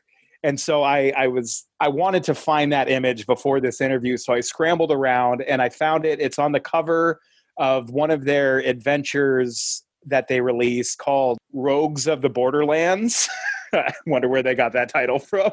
Uh, but that cover is it's it's been etched in my memory since I was 12 years old and I don't remember much from back then anymore man. But that image in particular has stuck with me forever. I love it. And then my other big memory of playing was we ran this really long campaign where our characters we we came across this NPC named Pallid, son of Galad, the rightful king of the Dorwinidans and this whole campaign was us trying to get him back on the throne. And we played that game for that campaign for years. That was probably the last two maybe three years of my gaming life before i came back to the hobby was that campaign trying to get Pallid, son of galad rightful king of the dorwinidans back onto the throne. And now i'm just so tickled pink that his name will be forever immemorialized on your show, man. Barry. I think my, my top favorite one probably comes from um, running MERP the first time. Building the characters with the players was a lot of fun. There was really the sense of, you know, fortunately, we didn't try and do the classic thing of building the Lord of the Rings characters themselves. We actually built characters inspired from it, but there was a real fun about, you know, when you're building those like weapon skills and some of the other skills and equipment. I don't know, there was just a real sense with us all that we're kind of really going on this journey. Although we'd played D and D, I think a lot of us played it with this kind of vision of Lord of the Rings, you know, the Hobbit in our head, but because the setting is very different. I expect a lot due to the copyright issues. You know, it wasn't quite the same. And the actual time, this is a time when we could really actually play in that world with those languages, with those races as they're meant to be from a Tolkien aspect. And so, again, it might be nostalgia. The system, you know, might be the best for running any sort of role playing game, but because it, it, was the first time we'd really played a game where it was truly set that way. And I mean, you can run D and D in that way, for example, but because that was the game, that was a real setting. And the box set, ooh, I can't remember what edition it was now. It came with a again a pre-generated um, adventure called Loons of the Longfells, and so we played that one, and it was actually just really good fun playing that session. And so we did a few sessions in later years, but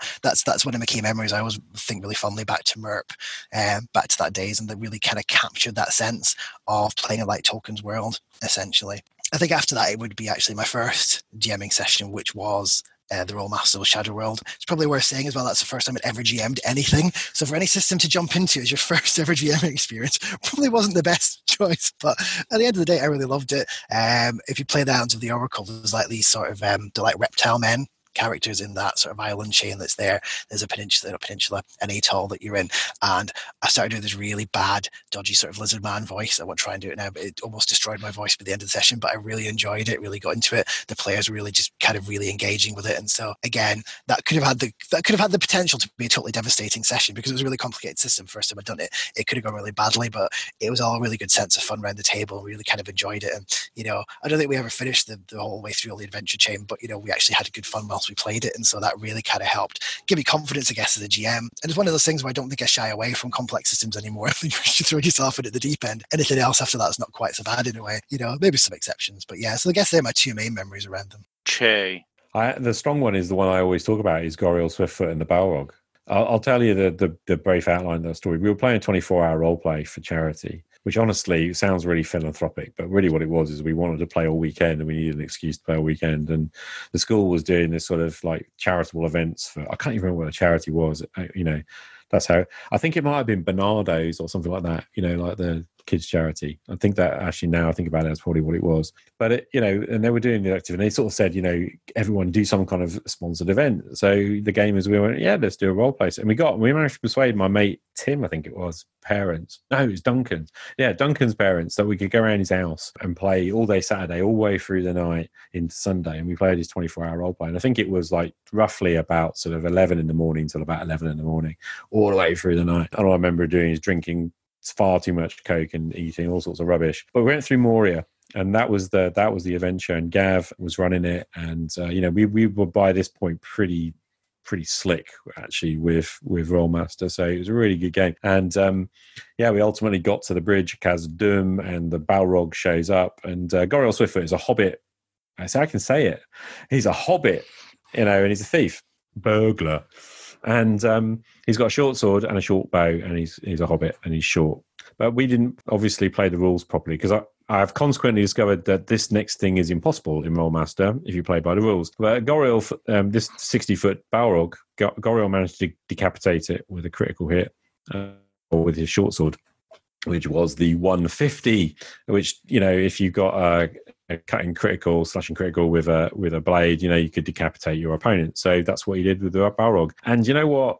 Yeah, we know that that's silly and we knew it at the time it was silly and mad, but it was just so much fun. I mean, I remember us basically rolling around laughing for about 10 minutes after that had happened in the game. You know, it's, one of the most memorable events in my entire role playing background. And we kind of knew it was wrong, but we didn't care. It was funny, you know, and it kind of went went that way. And yeah, Goriel, the Balrog Slayer, you know, it was just hilarious. This hobbit went on to die shortly afterwards, being mobbed by goblins. But um, you know, really, really memorable characters. So much so that every time I, I sit down to create a character in any game, I create Goriel, Goriel Swiftfoot. It's always a halfling thief that I create first. And just to see, and I think what I'm doing is I'm kind of like just to see how that will compare. You know, I could probably construct his stats from memory. You know, is he's that vivid?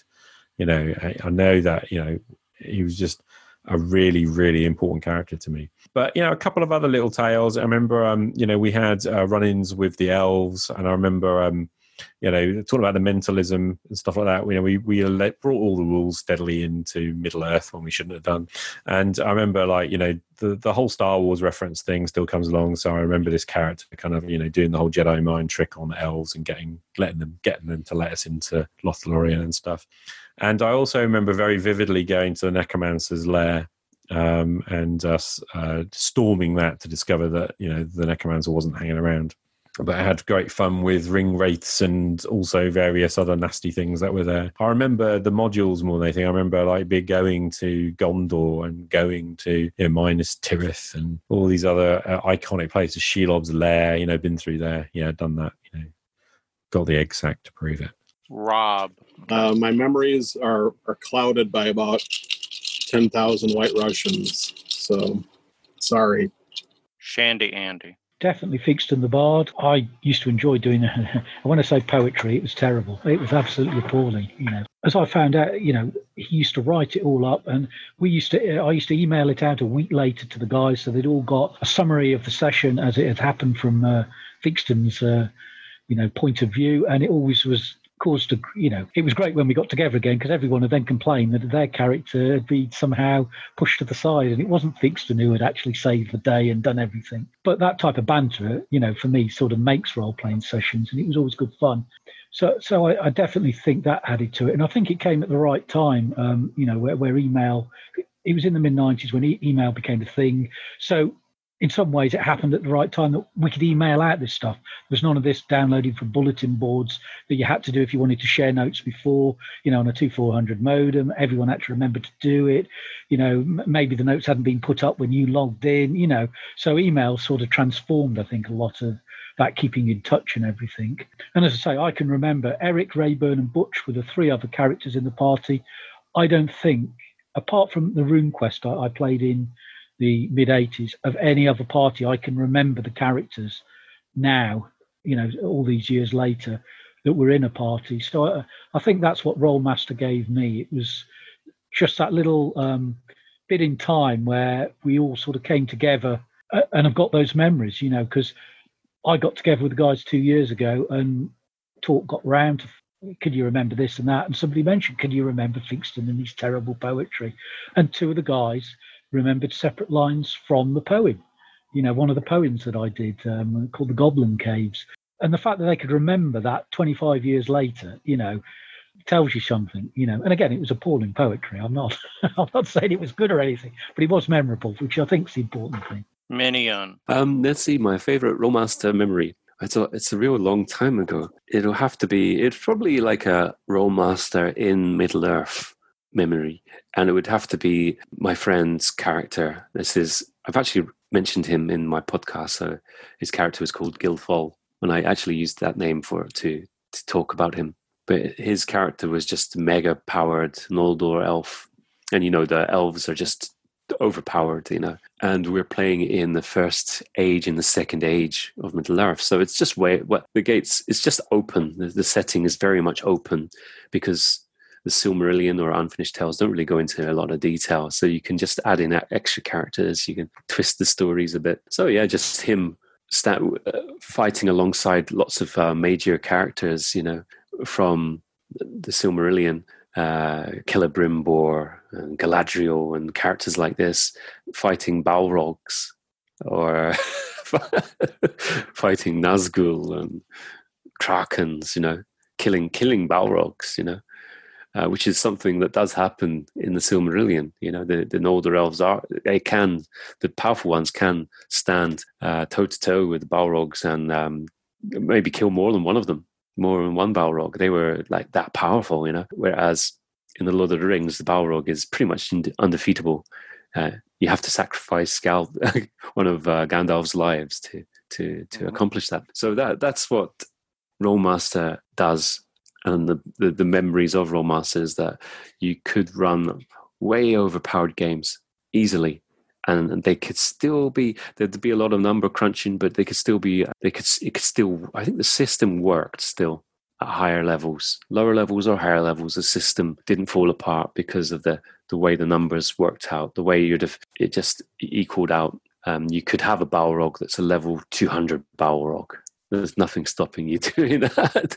There's nothing stopping you having a level 1000 character. The limit is is how much number crunching you want to do, and that's not something you could do in D and D or AD&D. Is there anything else you would like to say about Iron Crown Enterprise products, Joe? Yeah, I mean, someone should run it.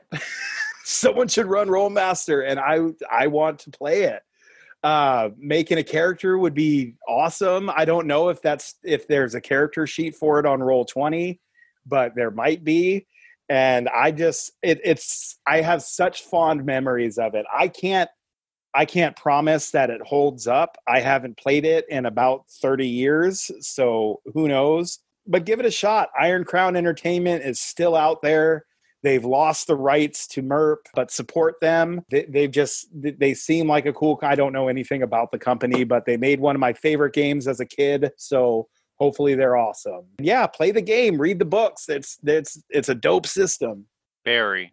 The main thing I'd say about Rolemaster, and I say this about a lot of the systems, is don't don't be put off by the complexity. A lot of people see complex systems and they think, oh, it's too complicated. But when you break it down a lot of the rules go to very core concepts. So, you know, to, to focus on Rolemaster, it's like it is a percentile system. So it really is kind of like, you know, you roll your, at the end of the day, you work out your modifiers, but you roll a percentile dice, you're just trying to get into that number. And there's a few foibles around open ended rules and that, open ended rolls, but it's not really massively complicated. And pick the bits you need. It's like, you know, like with any rule book, there's all myriad of rules and modifiers, but don't overwhelm yourself if you're running it for the first time streamline those things. Don't use everything. You know, speak to players about it beforehand because some people might have played it before. They might like all the different things, but it's really kind of pick what you want to include and what you want to use to keep the, the game running as fast as you want to, but kind of, you know, not overwhelm yourself with the rules and I think, as I said before, if you've got physical copies of the book, and I would kind of recommend that with Rolemaster, to be honest, that if you can get them, uh, is to tab it. If you've got PDFs as well, it's about bookmarking those pages. If you know the page numbers, you can jump straight to pages a lot with the PDF readers and things these days. So it's about being able to jump to where you need to jump to to get that information. Because what would slow the game down is if you keep having to refer to it. Again, if you've got a facility to print stuff, I'd have checked copyright in it, but usually can for your own use. Again, it's printing out those tables. If you know you're going to use tables,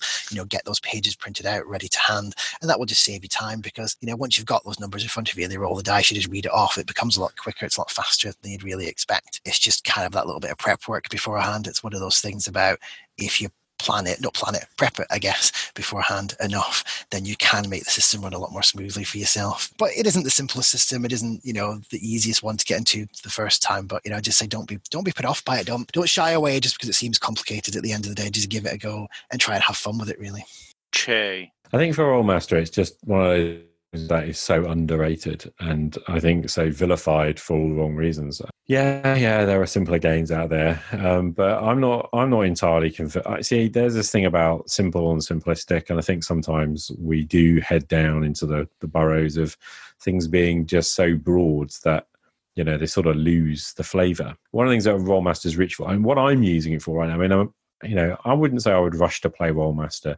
Um, I wouldn't say no to playing Rolemaster. I enjoy it as a game; it's a great game. But you know, there are other games that I enjoy possibly more now. You know, I think you know Mythras, for example, is a better D100 game than you know. I think RuneQuest Glorantha is a better D100 game. But of course, these are games that come out in the last ten years and are you know got a heck of a lot more behind them. Rolemaster is their progenitor and um, still stands on its own. I think the thing I would take from Rolemaster is its richness. I would go. I would suggest that anybody would be worth your while digging through and like pull out that herbs chart for starters and import it to your game, and you know work out what those herbs do in your game. Because adding that to our world made things just richer you know, and it meant I didn't have to have a magic shop with potions. Actually, you know, your ranger could go out and find you know, that herb and this herb and do some concoction and sort your party out, which was always great. And I've, I just felt that was always good richness. It depends what you want from your game, I suppose. I think a lot of players these days aren't bothered about the worlds. Actually, you know, they're not that bothered. Um, they they're kind of the world is just a backdrop to the action. You know, if you've got a strong narrative going you know the world is is just backdrop to that narrative a lot of the time. And i think if you're um you know that sort of step on up player who just wants to sort of beat dragons up and go around looting lairs and all that sort of stuff again the world is just a thinly painted backdrop isn't it? Rolemaster taught me how to value the world uh you know and um even if you're not going to go deep diving into the world in some kind of you know super crazed um, you know realism dive or whatever it still adds a lot to your game if you you know know about little stuff. And Rolemaster gave us little stuff like the herbs and the animals and the you know and the other thing I would say go check out is the spell list because the thing we haven't talked about, my favorite mechanic in the whole game isn't actually the critical tables. That's my second favorite. My favorite is the spell list. The spell list is you know um, where you have a, a, collection of related spells where the lowest level spells have to be mastered before the higher level ones can be used. Um, so most memorably, if you are a wizard and you um, play, you take fire law as uh, LAW fire law as your spell list, you know, you can eventually get to have things like fireballs. Yeah. But you're going to have to learn to do silly stuff like light a fire first, you know, with you, it's like little spells. And what I liked is that that was all built on it. Like you had the the spells you knew were the ones you had ranks in. So if you only had one rank in Fire Law, you only knew level one spell. You know, if you had three ranks in Fire Law, you knew all the spells up to level three. And if you have 25 ranks, you know all the first 25 spells. And the spells go up to level 50. Well, they go from one to 20, and then there's 25, 30, and 50. So there are around about what 23, 24 spells in every spell list, and there are dozens and dozens of spell lists to pick from. And um, that whole system of magic, again, hugely influenced the way I think about magic in gaming. It kind of systematized it in a nice way, but it also still made it kind of wondrous. You know, you weren't when when you started playing, you didn't really know what lists other magic users and NPCs had. So you know you you sort of have to be careful. And it wasn't like you know just because i'm a level x wizard i can cast these things. It actually was a matter of how much investment you put into learning those spells. So you know i remember playing a wizard character who had not that many spell ranks. He didn't do a lot of magic because i decided he wanted him to make him quite good with his staff first. You know my low level character was all right in combat. You know, he could get in there and lump it with the the party. But as he went up levels, he started to like improve his magic quite dramatically. And I remember that really you know changing the the way I played and it was exciting and interesting but again it was customized it was very much about I could make my character more the way I wanted it to be not just this kind of you know vanilla um, fighter I mean this is the thing to say isn't it this is the sort of last thing to say on this really is that if you're playing a fighter in in BX D and D, you know what do you got? You got you know slightly more hit points than everybody else. Right. If you're playing a fighter in Rolemaster, what you got? You got a choice of different weapon skills you can be invested in. You've got like different armor that you can wear and you can be skilled in that armor. You've got like all sorts of other skills you can do. You know, you can be stealthy and you can, you know, do all the other things, climbing and all that other stuff. You got you can do that as well as a thief. You just can't do it as you can't learn it as easily as a thief can, but you can do all those things as well as a thief if you train in it. And so actually your character is this sort of rounded being, not just, you know, I'm a fighter and I've got, you know, five hit points. Uh, you got to go back to 1985 to understand, I think, how dramatically different those two games were, you know, and um, Rolemaster is this richness that invites you to sort of go into the fantasy world, get immersed in that world a little bit more in a way that I don't know, I still don't think people appreciate. So yeah, uh, Master was a doorway to more fantasy, I guess, for me. Love it. Rob. I thought the setting material for the Middle Earth products were great. The maps were outstanding. Like I remember the Umbar setting had all these really cool castles, uh, floor plans, and stuff. They were usually really long on on the lore and you know different herbs and stuff in the re- region and stuff but really short on scenario ideas and what to do with it. Uh, and then the spell law, we I didn't talk about the spells, but I loved how they had the different essence and channeling and mentalism and a really involved kind of magic system that you can sink your teeth into. I like the power points a lot more than Vancian spell casting and um, and having these different lists that each uh, caster has access to, but then there's so there's open lists that like non-casters can access, but only like the the real spellcasters can access the closed list and then specialized lists for each of the specific spellcasting classes made them all feel very unique. Shandy Andy. I, I think we've covered it mainly. I mean, the only thing I'll say is, despite the fact that I, I appear to be running it down a bit, I liked it. I thought it was a good system. I it, you know, it, it, had its strong point. You had to play to the to its strong points. You know, I quite like the the fact that the, the combat could take quite a while to get around to you. You know, and I'm at, but I played that to my advantage by writing the little bits of you know up. So and it's still you know I've got the box set. The box is coming apart a little bit, but for the amount of you know compared with my BX ones, which are long, uh, you know, gone in the bin, I'm still keeping all my stuff in the box set. So it was pretty well sturdy you know, um, product. I think definitely. Minion. I was surprised to hear that ICE had collapsed, and sad to hear that, but it had come back. It had been revived.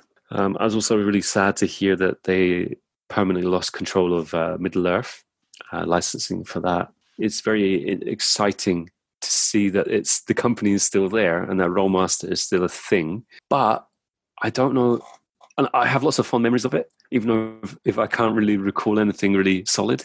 but um, could I still play that game? Do I have the time? Because I, I playing Pathfinder, I really uh, appreciate the the depth of Pathfinder, the, the way Pathfinder handles lots of rules. But I'm just I don't want to play it. I don't want to play it. I don't I don't want to have to keep on looking at what new feat do I have, and how many skill ranks do I have to put uh, a lot. Um, however, I don't know if Pathfinder and Rolemaster, although the Rolemaster uh, Pathfinder seems to sort of echo some of Rolemaster's skills and things. I don't know if that's a fair comparison. I think Rolemaster is there's no you don't have the feats there. I mean, once you've got the character sheet sorted out, it's all very much straightforward as long as you don't mind looking at tables. So, yeah, I, I'm I'm more a rules light person these days, but I do have massive levels of um, of uh, appreciation for ICE and the kind of game and games and and uh, accessories you know support that they they rolled out in the in the days. And I'm I'm curious about what they're doing now and whether it's a viable option for for people of our age yeah and our time um, limited time. Yeah. So th- hopefully that answers that question to some degree. So, so you're to talk to your group about picking up Arms again and incorporating your BX game? that would probably last one or two sessions, Yeah. and then they'd, they'd all be dead. And uh, well, who knows? The, the way the dice roll, maybe they'd uh, be like dropping crits on all their opponents and stuff, Yeah. and uh, they'd love it. I don't know, but eventually it's going to bite you. All those specific in, in, injuries and crits, they eventually catch up with the players.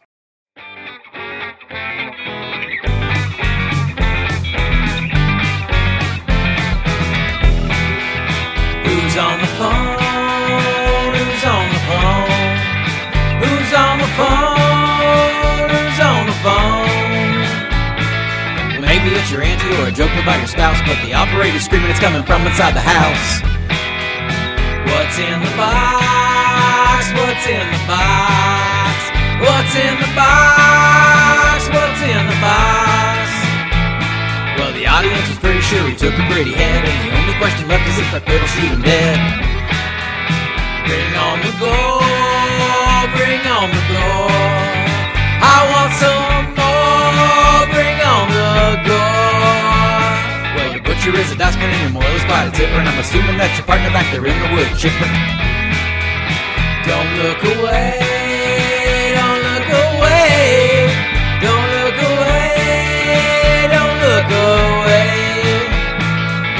waves are rising and the world is gone to heck. We're living for the dying and we're dying for the train wreck.